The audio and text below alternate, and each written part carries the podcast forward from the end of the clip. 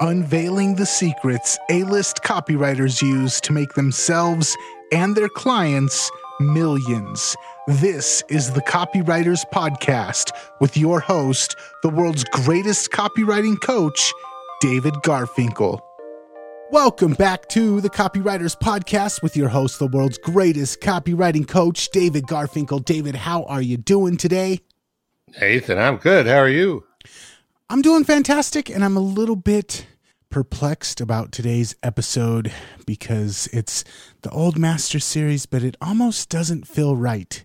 And you mentioned maybe we have to come up with a new category because it feels like it feels like today's Old Master is still with us sometimes. Yes. Well, I, I'm going to uh, propose we're going to call it the Younger Old Masters series. And so uh, this is a unique edition of our Younger Old Master series because I knew this copywriter personally. Mm-hmm. It's Joe Sugarman. And Joe passed away in March of last of this year. Uh, I was sad to see him go, as were thousands of others. Outside of the direct marketing world, Joe is known for his BluBlocker sunglasses, which he took to great success using infomercials. Joe also came up with the Batman credit card. Hmm. And he printed up a huge number only to find out DC Comics was interest, not interested in selling them after all. So he gave them away at events. And actually, this credit card will apply to one, maybe two of the triggers we're going to talk about, although I don't think Joe intended it that way. And besides the Batman credit card, as you'll hear in today's show, Joe was quite a prankster from early on in life. He wrote a book called Triggers in 1999. And we're going to look at a few of the most powerful ideas from that book. The information in this value packed book is familiar on a surface level to most copywriters and marketers, but Joe brings it to life in a unique way with some great stories. And what I'm about to tell you now should be very familiar to you. Copy is powerful. You're responsible for how you use what you hear in this podcast, and most of the time, common sense is all you need. But if you make extreme claims, and or if you're writing copy for offers in highly regulated industries like health, finance, and business opportunity, you may want to get a legal review after you write and before you start using your copy. My larger clients do this all the time. Okay, so we're going to go over five of the 30 triggers in Joe's book. I'll share his titles, his names for the triggers, which are lighthearted and memorable, and then give my take on what he has to say about this trigger. And if we're lucky, so will Nathan. Hmm. Each trigger, by the way, is a powerful copy element that will increase your conversions. I probably should have mentioned that at the start, but better late than never. I think the reason he calls them triggers is that they trigger action on the part of the prospect. At the end of each section, I will share a sentence or two of Joe's advice for using this trigger in your copy. So let's get started. Trigger number one National Hermits Convention. Joe starts out this chapter reminding us we buy for emotional reasons, and then we justify our choices with a logical reason. But he points out the logical reason is often anything but unconscious, even if the emotional one is. People often know exactly what their reason is, again, even if they're not conscious of the emotional reason.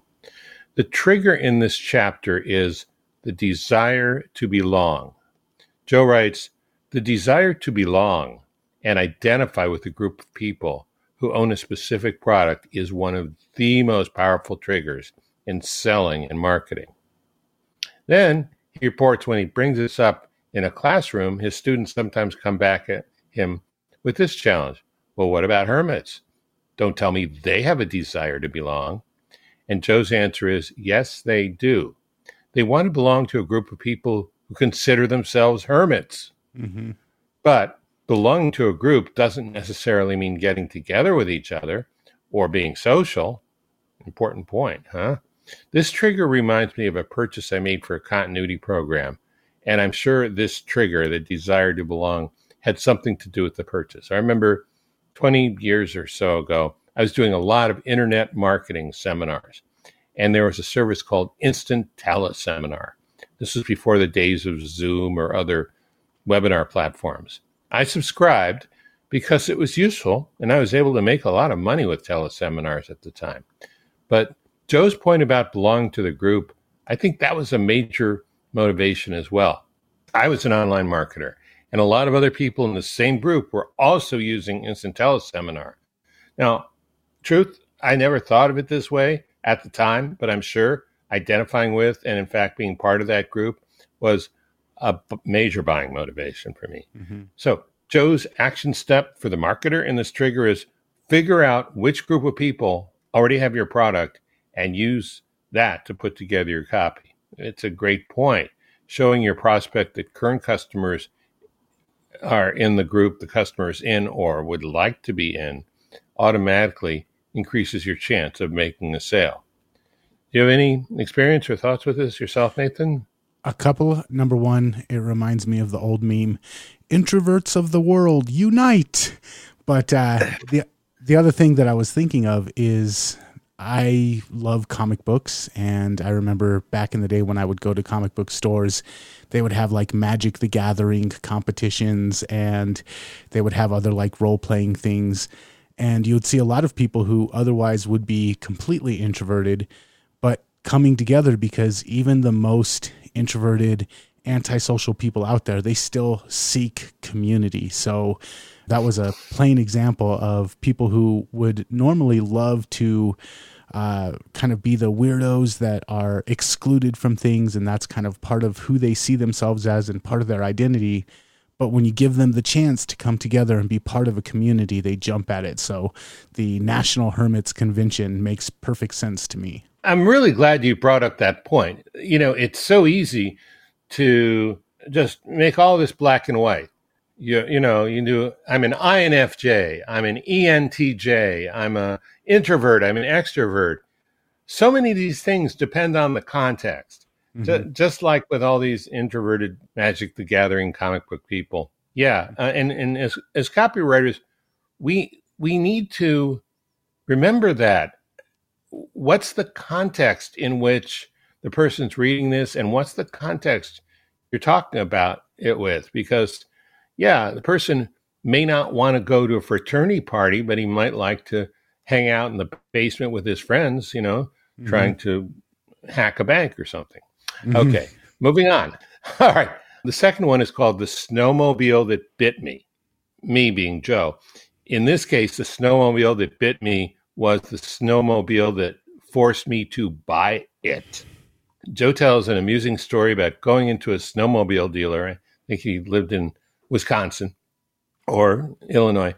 And the owner shows him a souped up model that sells for more than twice the price of the regu- all the other ones. And it speeds through the snow at over 100 miles an hour. And Joe says, That's the last thing I need. But then he finds out only six of these models are allocated to be sold this year in the state he's living in. So he quickly buys it, even though, as he reports a few seconds later, in the book, he didn't need any more snowmobiles. He already had more than enough. The trigger he's talking about here is most people would like to belong to a rare group that owns a product only a few people can enjoy. Mm-hmm. Now, I I I don't think this is a rare group, but I still feel special, you know, having this Batman credit card. And again, this kicks up the last trigger of just belonging to a group, but it kicks it up to a whole new level mm-hmm. because now it's the level of exclusivity. I'll, I'll give you a recent example besides the Batman credit card. Just in the last week in my own life, there's this music gizmo. It's called a Nuances MIDI controller. It's basically a small device, hold it in your hand, you can plug it into your computer, and it lets you push slider switches up and down to control things like volume and effects when you're recording and producing music. For example, if you want to create a crescendo or a swell where a horn section reaches peak volume, this would come in very handy. Now, Nuances controllers are not mass produced and they're not easy to get. I saw one of my online teachers use it in a YouTube video, and I saw someone else from an electronics music instruments company use one of these in a demo. But for months, I couldn't get one. They're hand produced by an eccentric composer in Paris who does this on the side. And the minute they would go on sale on his site, they would all be swooped up. Last week, I was able to get in the window and I ordered one, just waiting for the mail from France now. But an important part is because of the scarcity and the people I saw online who had these nuances controllers, I felt like I would be part of an exclusive group if I could finally score one, pardon the pun, which I did. I mean, I certainly had an intellectual justification for getting one too, because the MIDI controller with the slider switches that I have now is much more complicated and it's the size of a side of beef. So much harder to use. Nevertheless, as a buyer, I saw this exclusive group trigger in action because it triggered me. Joe's action step for this trigger is make your product more exclusive by limiting its availability and making this fact known. Mm-hmm. Got any yourself? Yeah, one of my clients owns an art gallery and also an apparel store that operates out of the art gallery. And part of the exclusivity of art, especially if it's an original print, there's only one. If they make a bunch of canvas prints, they usually do them in a limited run where it's 100 or 150. And then the clothing, they do the same way. The apparel is pre order only, and they only order as many as get pre ordered. And so if you get a piece of apparel from them, it's one out of 250, one out of 350. And so the people that buy the apparel are often buying for the same pe- for the same reason that the people who buy the original painting so that the original painting guy can say, "Yeah, this is the only one by this artist." The people wearing the clothes can say, "Yeah, this is one of 350." And they actually inside the seam, they they uh, sew in a patch that has the number one of 350 or 86 of 350. And it's a big selling point for them. And just the last thing that I want to finish off on this is the exclusivity needs to feel authentic. It's a lot easier to pull off with a physical product like an article of clothing or a MIDI controller. If you say this is one of 50 digital downloads, it's a lot harder to get that same effect for a digital product that you get for a physical product. So just keep that in mind.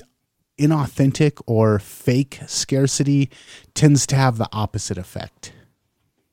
Yeah, basically Marx used a scam artist, and that can follow you around for years. Mm-hmm.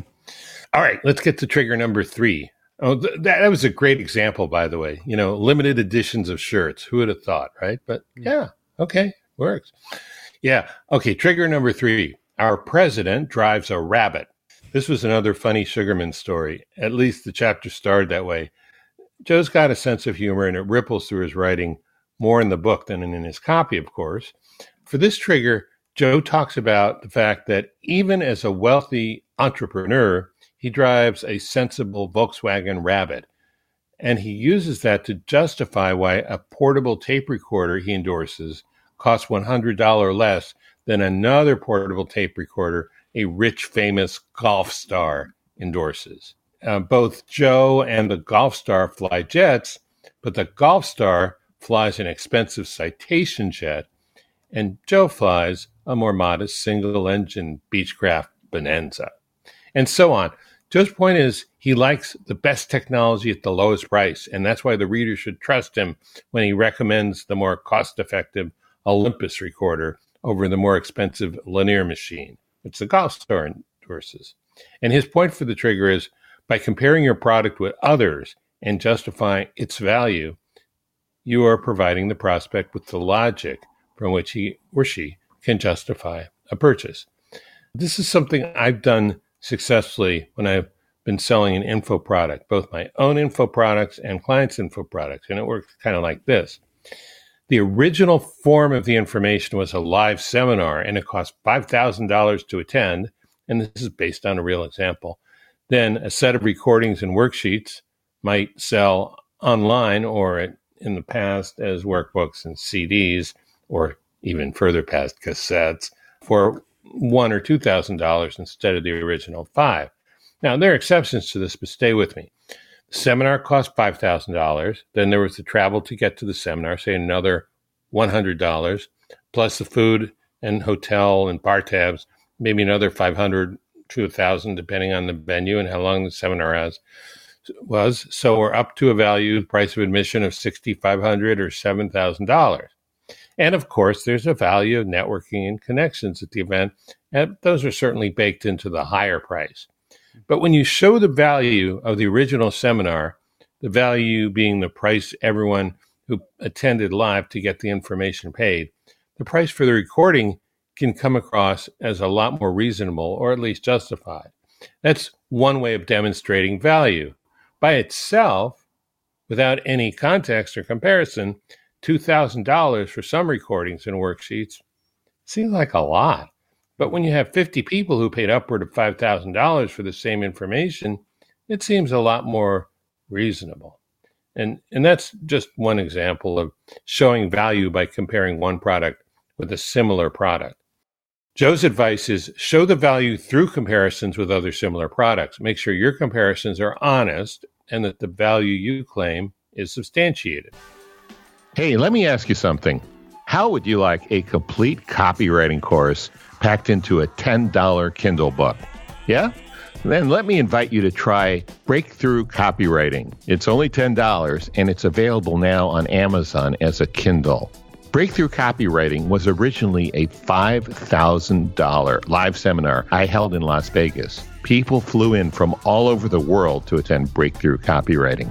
This Kindle book by the same name is a complete version of my four presentations at the seminar. If you would like to dig into copywriting basics or refresh the knowledge you already have, then you'll really like Breakthrough Copywriting. A-listers like John Carlton, Joe Sugarman, and Bob Bly give this book an A+, plus, and you can read the reviews right on the Amazon site. This episode of the Copywriters Podcast is sponsored by Breakthrough Copywriting. Check this book out at amazon.com today. And now, back to the Copywriters Podcast program, already in progress. I'm going to flip the script a little bit on this one and approach it from the other point of view. $2,000 seems like a lot for some tapes and some worksheets and you have to show me the value in order to get me to buy. I'm going to flip it and say that a lot of times when I'm shopping for something, I associate a high price with better value. So when I'm looking for a watch, if the watch is less than $500, I'm thinking, oh, this is going to be a crappy watch that's not going to last me very long.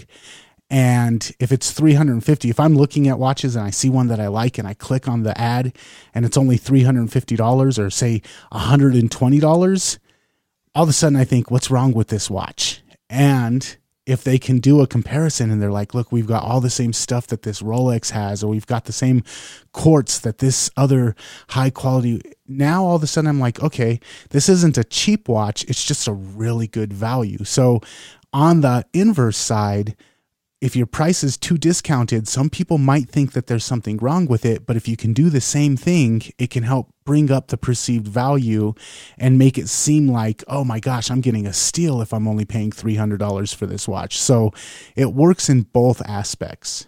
Yeah, that's that's a great point. You did flip the script, but yeah, very often if you're selling something for cheap, you damn well better justify the price, especially in a market where things are more expensive. So, mm-hmm. a really good point. Yeah. All right. How about trigger number four? Instilling authority in the men's bathroom. This chapter includes a funny story about a prank Joe pulled when he was at spy school in the Army at Fort Holabird in Baltimore.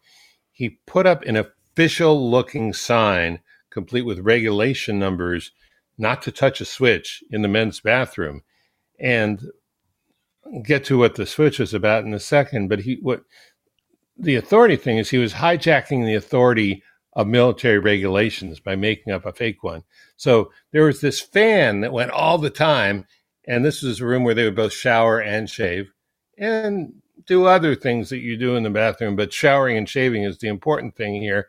And the fan was on all the time. And gets cold in Maryland in the winter. I know, I lived there. And if you have a fan blowing through a semi open room, when a guy just comes out of the shower, that's not comfortable. So Joe said, by dint of this regulation, and you will be court martialed and prosecuted, blah, blah, blah, blah. Don't touch this switch. But he would touch the switch. Mm. He would turn it off when he went into the shower. And after he dried off and had some clothes on, he would turn it on again so that the mirror wouldn't fog up when he was shaving. Um, but the other students were very obedient to Joe's fake sign because he made it look realistic. Mm-hmm. So you could see the early signs of a renegade entrepreneur who made his own rules right there at Fort Holabird Spy School near Baltimore. What Sugarman says about this trigger, applying the lesson to businesses, establishing authority is something that should be done in every sales presentation, regardless of how big or little you are. Uh, the authority in Joe's story was, of course, the regulation on the official looking sign, all made up, he clocked it. And you can see this trigger of authority, especially in supplement offers. There are a lot of guru doctors like Dr. Sears who have their own companies and are their own authorities. But some companies will partner with or simply hire an MD to endorse a supplement because doctors convey a lot of authority, including and including one in a health related promo can add a lot of credibility.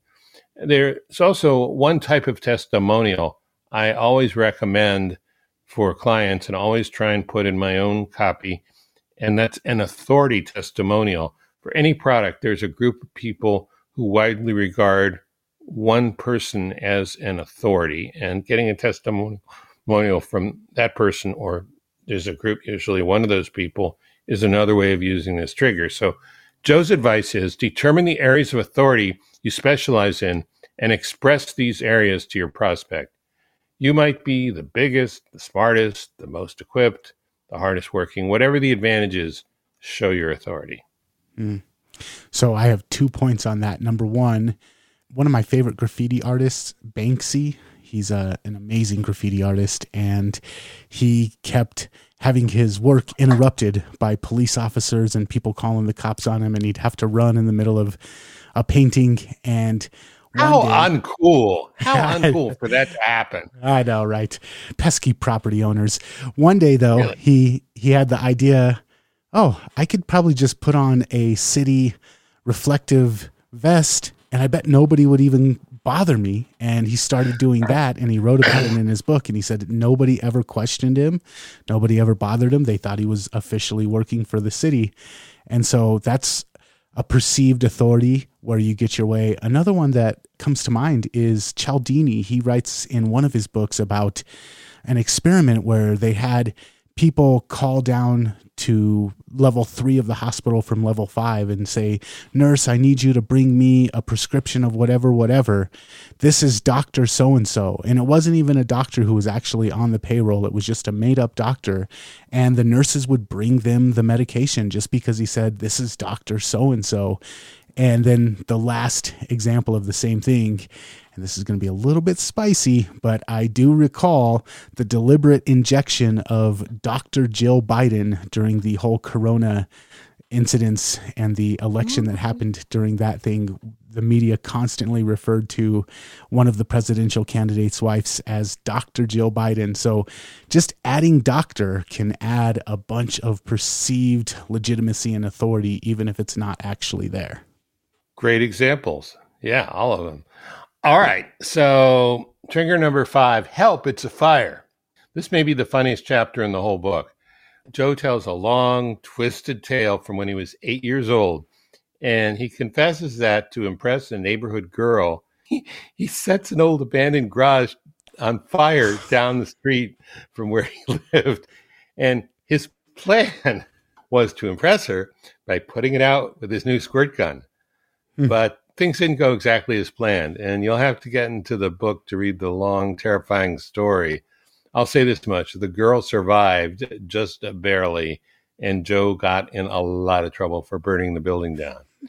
there was one point in the story where if Joe didn't find some missing scissors fast, his girlfriend could have become a pile of ashes. Fortunately, he did find the scissors in time and but needing to find the scissors in time was the trigger he was illustrating And he says, in selling, the concept of a sense of urgency involves two emotional aspects in the selling process. One is the chance of losing something, fear of loss, and two is procrastination, getting people past it. Mm-hmm. So, urgency is a common trigger we all know about, we all strive for.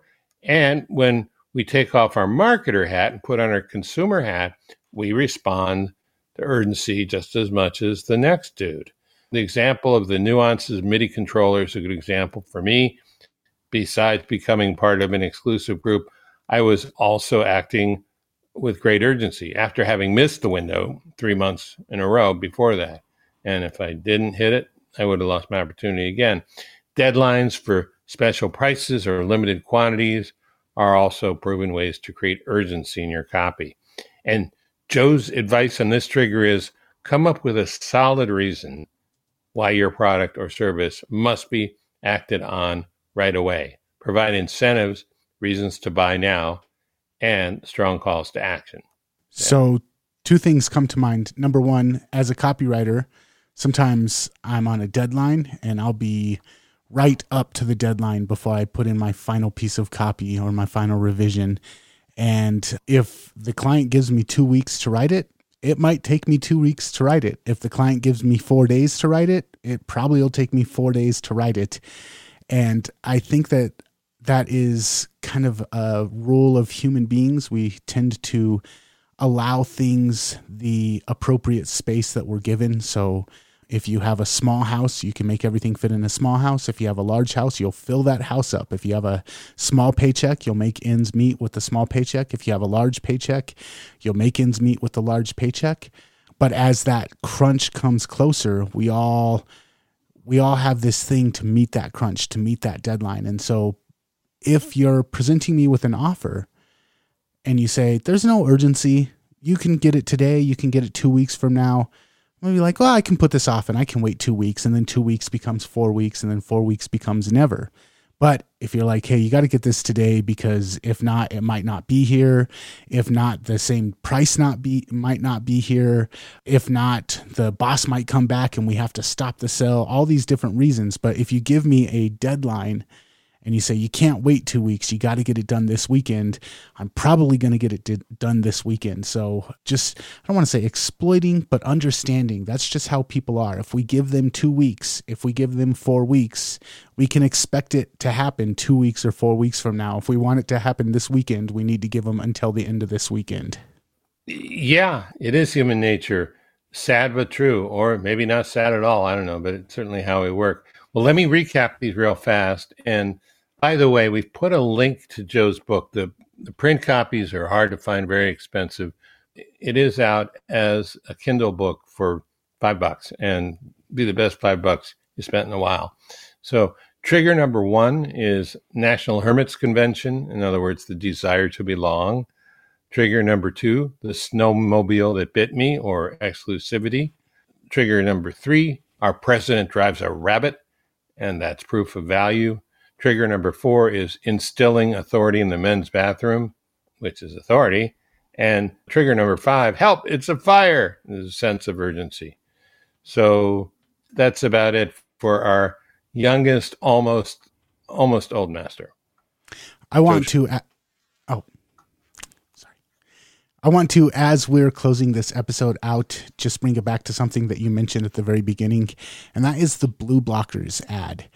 I remember when I first became a copywriter, one of the first ads or first uh, pieces of verbal copy that I went through was the Blue Blockers ad. And just breaking it down, how he frames everything and how each step leads into the next, and how each objection is taken down one by one, and how things that are halfway through only make sense because you already had it pre framed at the beginning of the commercial.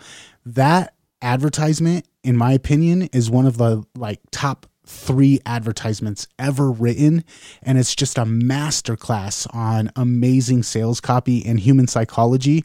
And so if you dug this episode and you get joe's book and you want more i would highly recommend go back and watch the blue blockers infomercial and watch it with a copywriter's lens, and you just be blown away with how amazing that piece of advertising was. Yeah, agree. I mean, Joe knew what he was doing. He's a great teacher, but he was also a terrific, tremendous practitioner. Mm-hmm. Yeah. All right, David, thank you so much for putting this together. Listeners out there, if you want more or if you want to check out the show notes and get the link to Joe's book, you can find that over at copywriterspodcast.com. And until next time, we will catch you later. Catch you later.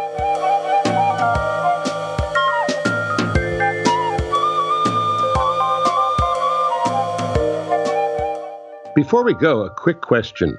Would you like to have me as a guest on your podcast? Let me give you an easy way to contact me about that. We've put up a form on garfinkelmedia.com, and it won't take much more than a minute to fill it out. So if you'd like to have me on your show, just go to garfinkelmedia.com and fill out the form. That's garfinkelmedia.com. Thanks, and see you next time on the Copywriters Podcast. This is the Copy and Funnels Podcast Network.